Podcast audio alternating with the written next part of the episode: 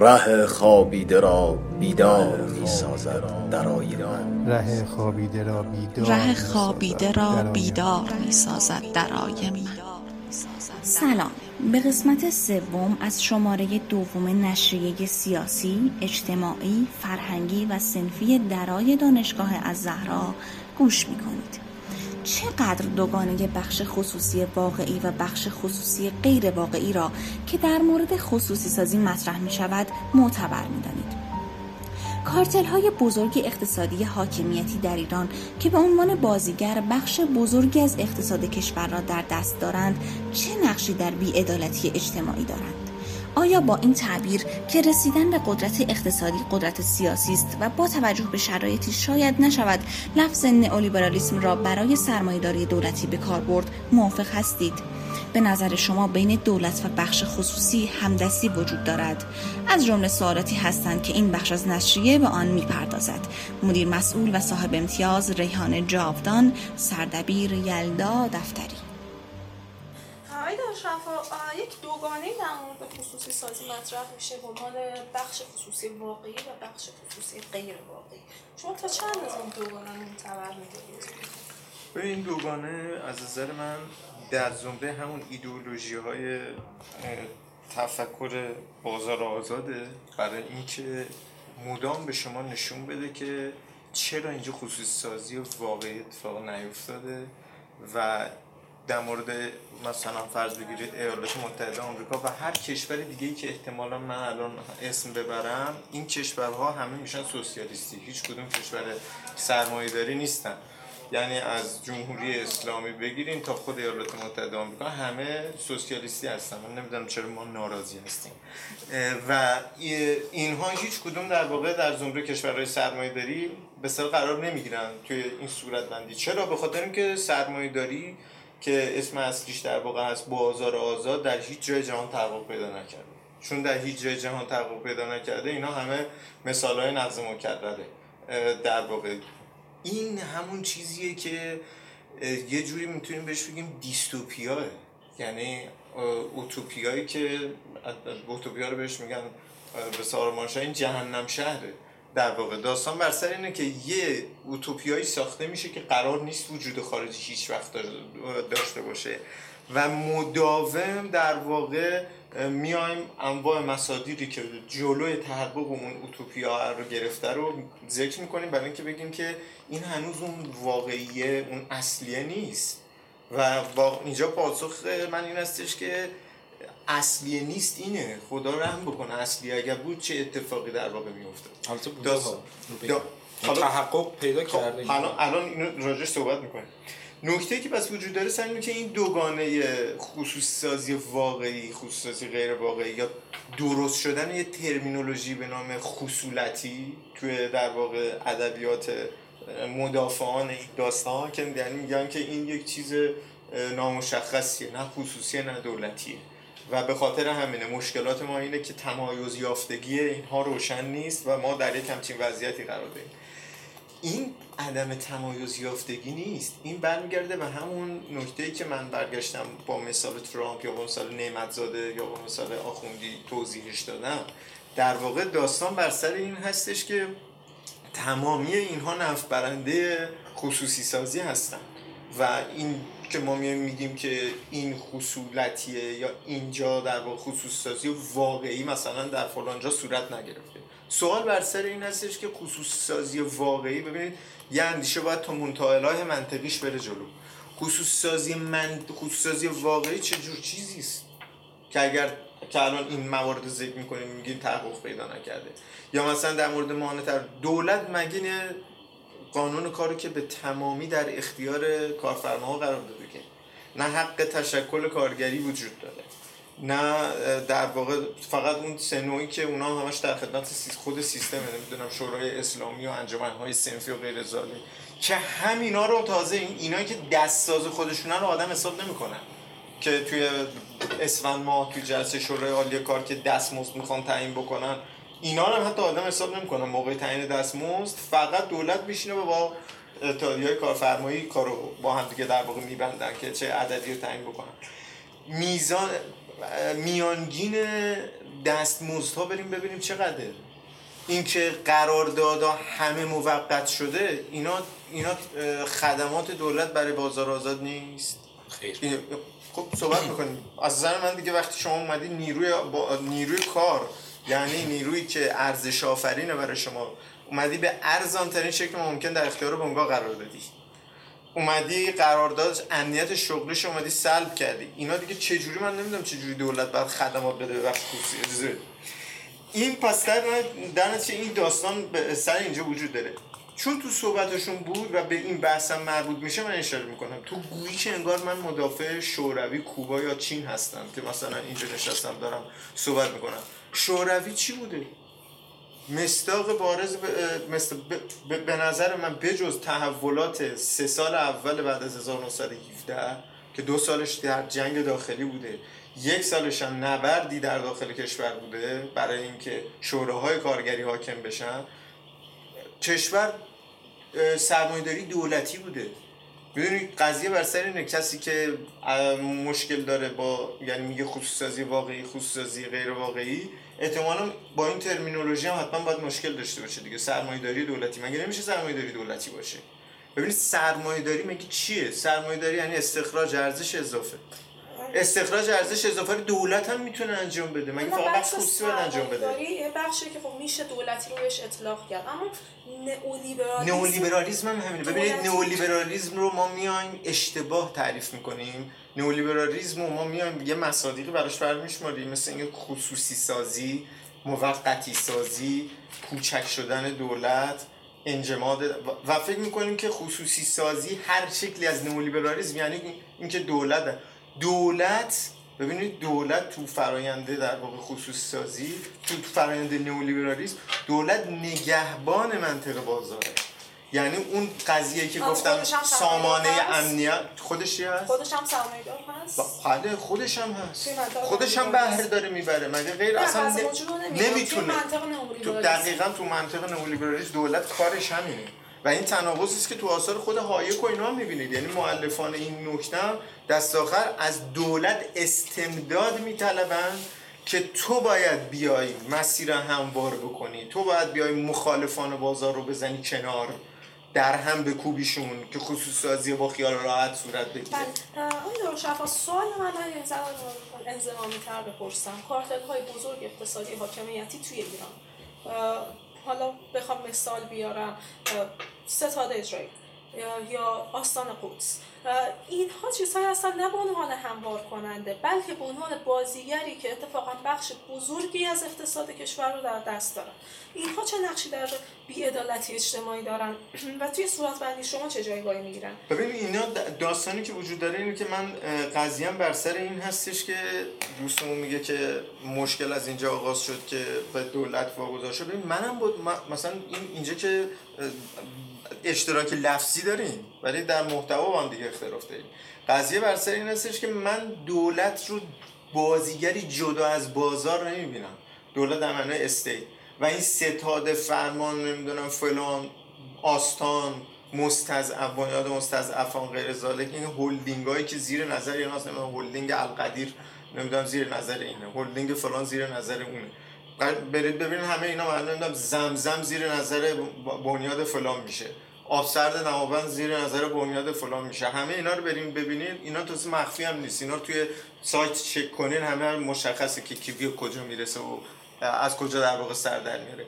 قضیه که وجود داره بر سر این هستش که توی یک همچین منطقی که در واقع ما داریم دست و پا می‌زنیم خب اینا همه با همه. من دولت جدا از این بازیگری بازار در واقع نمی‌بینم. چون دولت رو جدا نمی‌کنم. یه بازیگر میدونمش که داره در واقع اینجا در واقع نقش آفرینی می‌کنه. پس در میشه پاسخ من به سوال شما خیلی روشنه. پاسخ من در واقع این هستش که من چون جدا نمی کنم در واقع دولت رو از این قضیه کاملا معتقدم که این ساری و جاری بوده توی کشور ما. از همون اولش هم ساری و جاری بوده. منم با اینکه دولت اومد گفتیم بر طبق قانون دولت باید جمهور مردم باشه. ولی دو فاکتو دولت همیشه متعهد به منطق سامانه اقتصاد سیاسیه. چون دو فاکتو دولت متعهد به اون سامانه اقتصاد سیاسی هست.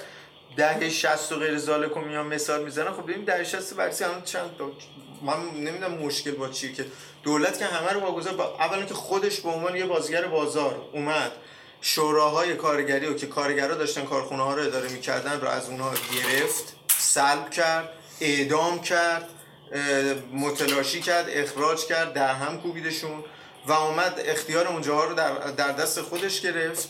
اختیار اونجاها رو در دست خودش گرفت و بعدش هم که دوره جنگ تموم شد همه اینا رو اومدن واگذار کردن که اقتصاد جنگ این که در دوران جنگ دول مثلا حاکمیت برجسته میشه هم چیزو بریم ببینیم آماراش هست دیگه. بنیاد مستضعفان. ثروتمندترین بنیاد خاورمیانه شده تو دهه 60 بله تو هر در واقع وقتی کشور وضعیت جنگیه اونم جنگی بلا فاصله بعد از یک انتقال قدرت از یک رژیمی به یک رژیم دیگر. حتما که اداره بخش اعظم اقتصاد رو خود استیت در دست در واقع می‌گیره. ولی به مرور با از بین رفتن این منطقه شرایط استراری ناشی از جنگ منطق شرایط استراری جدید میاد بسرد که اسم این منطق شرایط استراری جدید هست سازندگی. حالا می‌خوایم از جنگ در بیایم بیرون بسازیم. اونجا هم کشور در وضعیت حساس کنونی هست. کلا کشور همیشه در وضعیت حساس کنونی هست نه فقط اینجا در همه جا دولت اساسا مبتنی بر منطق اینکه شرایط حساس کنونی هست. مفهوم دولت قوام پیدا کنه یه ایراداتی هم خیلی جزئی من اشاره بکنم تیتوا ببینید اینکه بیایم یعنی این چیزی رو عوض نمی‌کنه. چون میگین دولت به عنوان وبری تعریف می‌کنه میگه انحصار خشونت رو در اختیار داره اینکه ناقص تعریف منم برگشتم گفتم دولت یک سامانش سامانه امنیت دیگه. شما برای امنیت چیکار می‌کنی؟ خشونت به خرج دیگه. بازیگر بازار به مشکل خب بفهم خب میای می این کار در تعریف بازیگر بازار با تو بازار هم نقدینگی مسئله اولی است که تو اقتصاد در جریان مسئله مالکیته. دولت باید بیاد این نقدینگی و این اقتصاد رو امنیتش رو باید فراهم بکنه. حالا توی منطقه بازار آزاد امنیتش رو برای برای بازیگران خصوصی فراهم کنه دیگه. باید بیاد امنیتش رو برای بازیگران خصوصی یعنی باید دولت باید کاری بکنه که مالکیت خصوصی نقض نشه. در واقع. که یک خطی کشیده میشه بین دولت و اون بخشی از اقتصاد که اقتصاد خصوصی تعبیر میشه شاید می‌تونیم اینطوری تعبیر کنیم که به هم رسیدن قدرت اقتصادی و قدرت سیاسیه. یعنی شاید اون کارخانه دار و غیره اون قدرت سیاسی رو دیگه در دست نداره. اینجاست که شاید نشه نفس نئولیبرالیسم رو به کار برد برای سرمایه‌داری دولتی. شما موافق هستین نه من موافق نیستم. به صلاح قضیه. ببین قضیه بر سر این هستش که توی این واگذاری هایی که مثلا میگین که کارخانه داری که قدرت در واقع در اختیارش نیست. قدرت سیاسی قدرت اقتصادی هست. ببین قضیه بر سر این هستش که تعاریف رو باید در واقع اینجا از اولا که مگه خود ببین قضیه بر سر این که این تفکیک ها رو من یه باش مشکل دارم ما میگیم اقتصاد سیاسی. یه چیزی نداریم به نام اقتصاد. یه چیزی نداریم تفکیک شده به نام ساعت سه. اقتصاد سیاسیه. همچنان که سیاست شما تاثیر میپذیر از امر اقتصادی امر اقتصادی شما هم تاثیر میپذیر از امر سیاسی دیگه. پس ما با یه واحد تحلیل به نام اقتصاد سیاسی سر کار داریم. و تو این واحد تحلیلی که با عنوان اقتصاد سیاسی باش در واقع سر و کار داریم قضیه که وجود داره سر این هستش که اون کارخونه دار بخش مثلا فرض کن خصوصی چه زمینه ای فراهم شده که ایشون تونسته مالک یک کارخونه باشه؟ و در مورد اینکه چه دستمزدی پرداخت کنه چه دستمزدی پرداخت نکنه آزادی داشته آزادی عمل داشته باشه. امروز ببینید دولت با خیال راحت در کمال وقاحت میاد اعلام می‌کنه که مشکل کارگران به ما ربطی نداره. بله راست میگه دیگه چون به دولت ربطی نداره به پیمانکارا ربط داره که با در واقع کارگر اومدن قرار داد مثلا.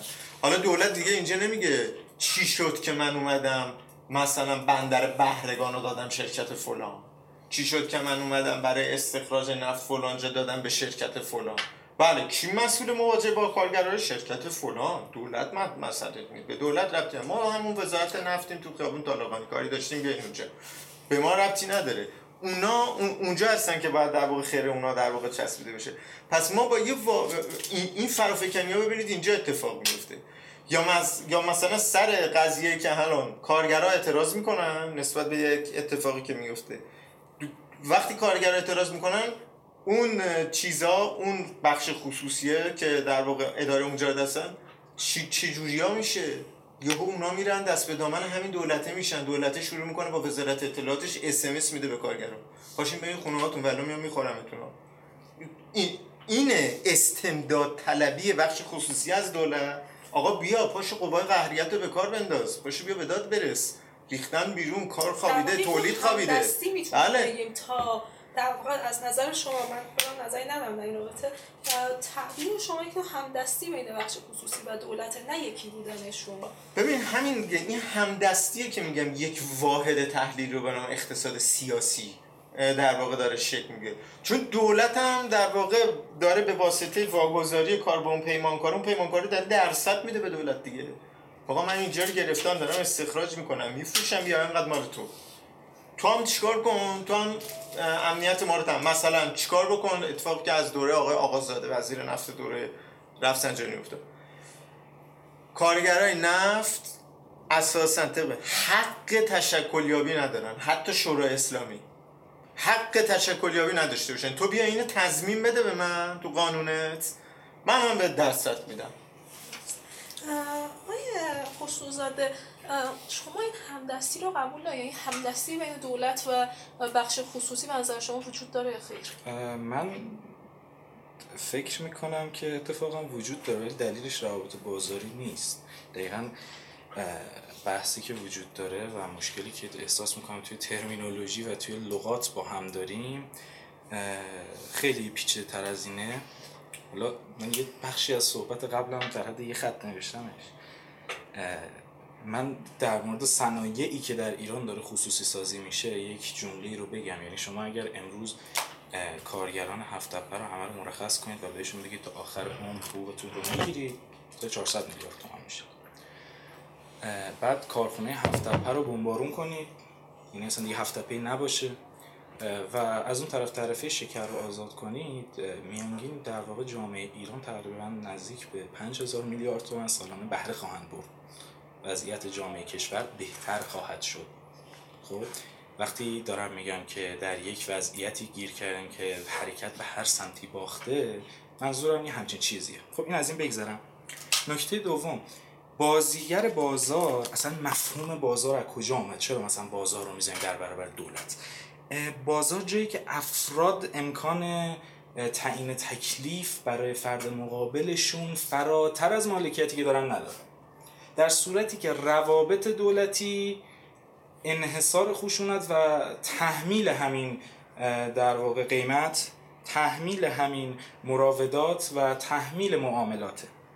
یعنی این که میگن که دولت یک بازیگر بازاره من به این دلیل اینجا نمی‌فهمم بله مثلا شما نیو دیل رو تو آمریکا نگاه کنید در کل دورانی که دولت در نیو دیل داشت شرکت می‌کرد و در واقع در نیو دیل رو داشت میساخت در تنسی رو عضو می‌خوام داشت میساخت یک بار مثلا قیمت سیمان تعیین نکرد. یک بار مثلا نیمد فلان شرکت رو ملزم کنه که آقا شما بیا و به ما حتما این مقدار کالا رو بفروش.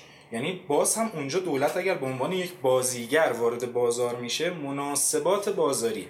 که این مناسبات بازاری اینه که افراد مالکیت دیگه همدیگه به مالکیت همدیگه احترام بذارن از زور نمی‌تونن استفاده کنن نمی‌تونن در واقع قیمت گذاری کنن. قیمت گذاری به این معنی که آقا هیچ کس کمتر از این قیمت نمی‌تونه بفروشه. همچین امکانی در یک بازار نیست مگر به کمک دولت. یعنی بحثم اینه اینجاست که دولت متمایز از بازار میشه. و اصلا اون نیرویی که باعث شد در واقع دولت ها این آزادی های امروزی رو به بشر بدن همین نیروهای بازاری بود که امکان این که دولت افرادی که به صورت بالقوه می‌تونن وارد یک بازار بشن وارد یک همزیستی بشن رو می‌تونست کنار بذاره و بگه که آقا این شرکت های تابع شرکت نفت مثلا برای آقای آخوند بحث توش زیاده. مثلا برای آقای آخوندی و این مالکیت داشته نه این دقیقا بحثم اینه که این روابط بازاری نیست. این دقیقا تو هم مناسبات دولتی تعریف میشه. بعد اینکه گفته میشه مالکیت رو دولت به وجود آورده واقعا یه مقدار من حداقل برای خودم یکم عجیب غریبه. در اون دوران ابتدایی سرمایه‌داری که داشته شکل می‌گرفته حالا این یه مقدار چیز داره یه مقدار نمود داره. ولی خب همین الان بیت کوین الان اینکه من توضیح بده در واقع مالکیت بیت کوین رو دقیقا دولت ها چطوری دارن تفویض می‌کنن؟ خیلی موضوع مهمیه. این بحث مالکیت که گفته میشه به دولت ها بستگی داره و این دولت ها هستن که به ما مالکیت رو تفویض می‌کنن. مالکیت اولین قدمش مالکیت بر جان و اعضای بدنه. این رو دولت ها به ما تفویض کردن. یا به صورت طبیعی این رو داریم. نکته بعدی هم که من خیلی دوست دارم بهش اشاره کنم که آقا من همون بحث گفتم. من فکر بحث مالکیت اینجا راجع به بدن و غیره. روی تولید. آره خب. نه نه من اولین چیزهاشو گفتم. اولین قدم هاشو گفتم که بعد از اون میان چیزای دیگر نتیجه می‌گیریم. بعد آقا بحث اینه تو دهه 60 خودتون از در واقع دولتی سازی ها حمایت کردین. آقا مگه آقای در واقع کیانوری یا آقای فراغ نگهدار مگه پشت این داستان از این داستان ها حمایت مگه نمی‌کردن؟ هم ابتدای انقلاب. آقا نتیجه اصلا کل کتاب راه بردگی چرا راه بردگی؟ میگه آقا این مسیری که دارید میرید تهش به همین منتهی میشه که سرکوب میشید. تهش به همین منتهی میشه که امکان اینجا تشکل ندارید. تهش به همین منتهی میشه که شما رو در واقع اینطوری پس می‌زنن. بعد یه نکته رو اشاره کردم من احساس می‌کنم که علوم اجتماعی یکی از بزرگترین ایراداتی که داره که مشخص کمی نداره. خب و این باعث میشه که حرف رو هوا خیلی بشه. زد اینکه گفته میشه دولت به سرمایه داری در ایران کمک کرده سرمایه داری و در واقع بهبود شرایطش یک شاخص خیلی خیلی واضح مشخص و مبرهن داره و اون هم تشکیل سرمایه ثابت و در واقع سرمایه گذاری در این کشور. شما در ده سال گذشته 100 میلیارد دلار خروج سرمایه داشتید. شما تقریبا سه ساله که کشور داره بدنه سرمایهش آب میشه و نرخ تشکیل سرمایه منفیه. این چجور کمکیه که دولت جمهوری اسلامی و دولت آقای روحانی داره به سرمایه داری می‌کنه؟ نکته بعدی که من دوست دارم خیلی بهش اشاره کنم گفتن که آقا شوکی گفته ما گفتیم شوروی سوسیالیستیه؟ آقای میزس در 1920 یک مقاله ای رو چاپ کرد که این مقاله الان هستش و البته ترجمه نشده انگلیسیش موجوده. و اونجا عدم تحقق در واقع تحقق ناپذیری و امکان ناپذیری سوسیالیسم رو میاد توضیح میده. و میگه که یعنی 70 سال قبل از فروپاشی شوروی می‌گفت این راه به ترکستان است و دلیل منطقی هم براش می و به درستی اشاره کردم من دوست دارم که اگر حالا نمی‌دونم وقت اجازه میده یا وقت اجازه نمیده. یک بار چون فکر می‌کنم که اینجا این صحبت ها ضبط میشه و افراد زیادی قرار اینو بشنون. یک بار به این فکر کنم. مهمترین در واقع مشکل دوستان چپ و راست در نظریه ارزش میشه خلاصه بشه. اینکه ارزش ذهنی است یا ارزش عینی است. و اینکه مثلا گفته میشه مهمترین کار سرمایه دار جذب در واقع ارزش اضافیه آیا در واقع تطبیقی با واقعیت داره یا نه؟ من اینا دیگه خیلی آره خیلی. اقتصاد سیاسی خیلی ولی می‌خواستم این رو این رو اشاره کنم که اصل مشکل اینجاست و دوستان وقتی میگن که ارزش عینیه معتقدن که ارزش قابل اندازه گیریه و در واقع میشه اون رو تفکیک کرد تعیین کرد و براش تصمیم گیری کرد. از اون طرف روی کرده سوبژکتیوی که وجود داره و ذهنیت گراست و نظریه ارزش ذهنی رو مطرح کرده. بحثش اینه که آقا ارزش در در واقع روابط بین دو انسان به وجود میاد و هیچ کالایی به صورت ذاتی دارای ارزش نیست و اصلا برای این میریم سراغ بازار که ارزش ها و این اطلاعات کشف بشن حالا به نظرم اصلا وارد مبحث نشیم چون هم مبحث گسترده یعنی که هم خیلی تخصصی هم ارتباطش در پیمانکار شرکت نفت بله، نکته بله. بگم این که آقا شما ببخشید بریتیش پترولیوم و شل و اینجور چیزا من اومدم داخل ایران که ناراضی این رو به بازار نسبت می‌دید. بازار ایران بسته است. من دارم میگم از 167 167 در دسترسی به بازار آزاد. و به هیچ کدوم از بازارهای جهانی ارتباط نداره. هیچ کدوم از پیمانکارا و شرکت خارجی نمی‌تونن واردش بشن. هیچ نهاد حقوق بشری نمی‌تونه درش حضور داشته باشه. و اینها تمام نتایج در واقع طبیعی همون امکاناتی که شما به دولت دادید و این امکان رو براش ایجاد کردید که بتونه تخصیص منابع رو انجام بده. درسته. دارالشفا یک موضوعی که وجود داره حالا جدا از پاسخهایی که می‌خواین آقای خصوص زاده بدید من متشکرم. شم اونجا موضوع هم صحبت کنیم که تفاوتی که بین ملی شدن وجود داره و خصوصی سازی دولتی بودن و دولتی شدن و ملی شدن چیه؟ یعنی دو لفظی که متفاوت داره به کار میره. شاید خیلی دقیق نشه. مشخص کرد که منظور هر یک از اینها چیه. ببینید من پاسخ به این سال شما از همینجور شروع می‌کنم که من از دوست از اون معذرت می‌خوام. ببخشید شل و اینا نیستن اینجا. اگر بودن مایل بودیم که یه کودتای شبیه بی 1332 اینجا بشه مگه اون موقع اینا تو ایران نبودن؟ خب من حس می‌کنم اون خب. موقع بزرگترین دقیقا اصلا مشکل ما از بله شروع بله می‌دونم مشکل شما و دوستان و همراه با شما همین هست که مصدق بدبختی ها رو برای ما به بار آورد با ملی کردن در واقع صنعت نفت که البته اسمش رو می‌ذارن همون دولتی شدن صنعت نفت. من کامل تا الف تا یه این نوع استدلال شما رو می‌دونم. قضیه بر سر این هستش که اون موقع قبل از اینکه مصدق بیاد بدبختمون بکنه بریم ببینیم قبل از اینکه مصدق بیاد وضعیت به چه نحو بوده. از سال 1000و از زمان استخراج نفت در ایران تا سالهای همون 1300 20 10320 بریم ببینیم وضع کارگرای نفت چجوری بوده. این شرکت ها چجوری برخورد می‌کردن اونجا؟ با وضع دستمزد چجوری بوده؟ وضع اوضاع احوال کارگران نفت در واقع اونجا به چه نفی بوده؟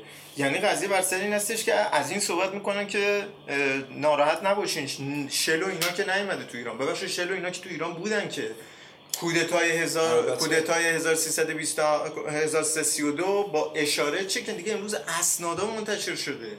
فشاری که این شرکت های نفتی در واقع اصراری که این شرکت این شرکت های نفتی بودن که کلید زدن قضیه رو برای اینکه کودتا در واقع در ایران اتفاق بیفته. اینجاست پیوند اقتصاد و سیاست که چجوری در واقع شرکت های بزرگ دارنده نفت غیر زاره تعیین کننده جنگ تعیین کننده کودتا در کشورهای در واقع مختلف میشن که اتفاق بیفته. به اشاره این هاست که سیاستمداران در واقع دست به کار میشن. نمونه روی کار اومدن ترامپ فقط یه دوره جدیدی رو نشون میده.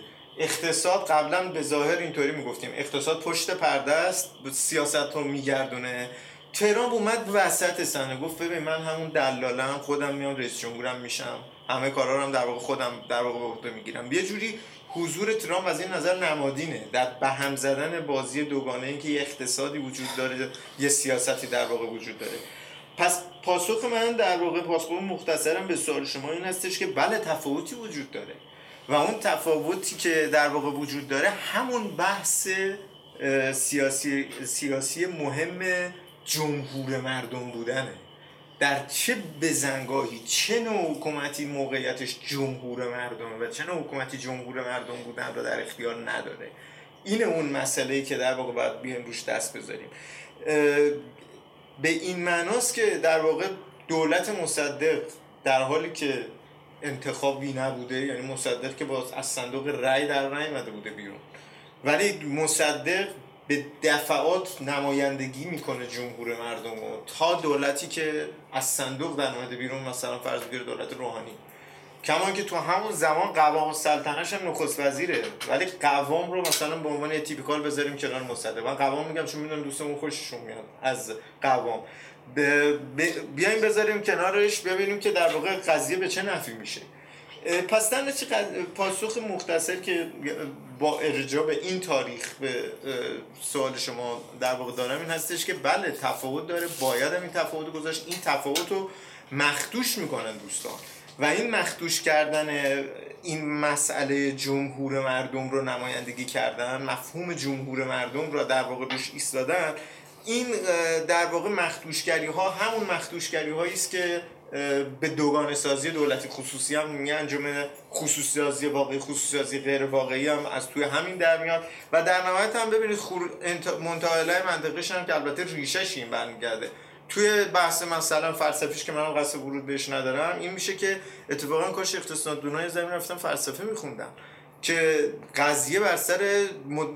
به اونجا ما دوگانه نداریم عینیت ذهنیت.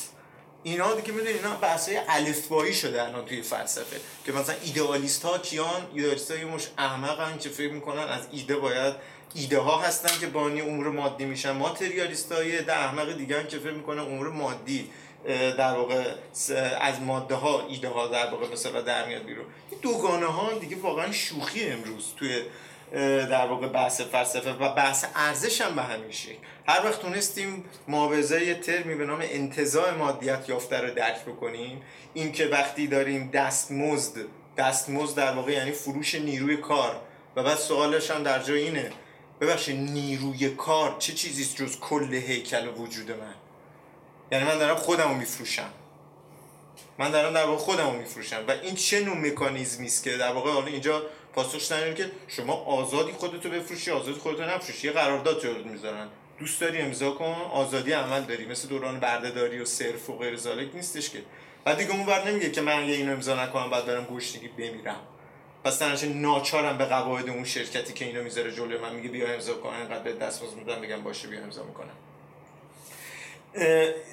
این این با این با این به صورت پاسخ منه و یه اشاره کوتاه هم که شما تشریف برین کتاب دگرگونی بزرگ پولانی رو بخونید راه ترکستان شما رو اونجا به خوبی ترسیم کرده. منم میرم کتابی که شما معرفی کردین مطالعه من یه نکته در مورد مصدق بگم و این بله، رو بفرمایید. چیز کنم. من یک بحثی دارم و اون همین که گفته میشه این آقا نماینده جمهور بوده. یا مثلا نمایندگی کرده از جمهور. آقای مصدق کمترین کاری که کمترین فشاری که بر این مردم وارد کرد در اون دوره یعنی شما قبل از سال 53 که شوک نفتی وارد شد و در واقع اقتصاد پولی این کشور به هم ریخت تنها دوره‌ای که یک تورم بالا رو داشته کار آقای مصدق بود. اون هم بر در واقع اون دکتر شاختی که دکتر شاخت آلمانی که وارد ایران شد و با ایشون صحبت انجام داد. یک سیاست انبساطی رو در پیش گرفت هم بحث تورم این داستان ها تقریبا نقدینگی کشور در اون دوره دوازده برابر شد. یعنی تولید پول نرخ رشد تولید پول در این کشور دوازده برابر شد و یک تورم تقریبا 6 برابر فکر می‌کنم از هلوش 6 درصد به 35 6 درصد رسید. یعنی اینکه مثلا میگیم آقا نماینده جمهور بوده و از حقوق ما دفاع کرده شما باید بیاید ببینید که درآمدهای نفتیتون چه اتفاقی براش افتاده. شما باید بیاید ببینید که سطح رفاه مردمتون چه اتفاقی براش افتاده. شما باید بیاید ببینید که از همه مهمتر بحث تبعات سیاسی که این اقدام آقای مصدق داشته. من مهمترین مشکلی که من خیلی راحت بگم به محاق بردن مشروطه رو دقیقا از همین جا می‌دونم. یعنی اینکه بار دیگه شاه میاد و بر تمام مناسبات این کشور حاکم میشه. و قبل از اون یک همچین شرایطی برقرار نبود. ولی صنعتی ملی شدن صنعت نفت این راه رو باز کرد.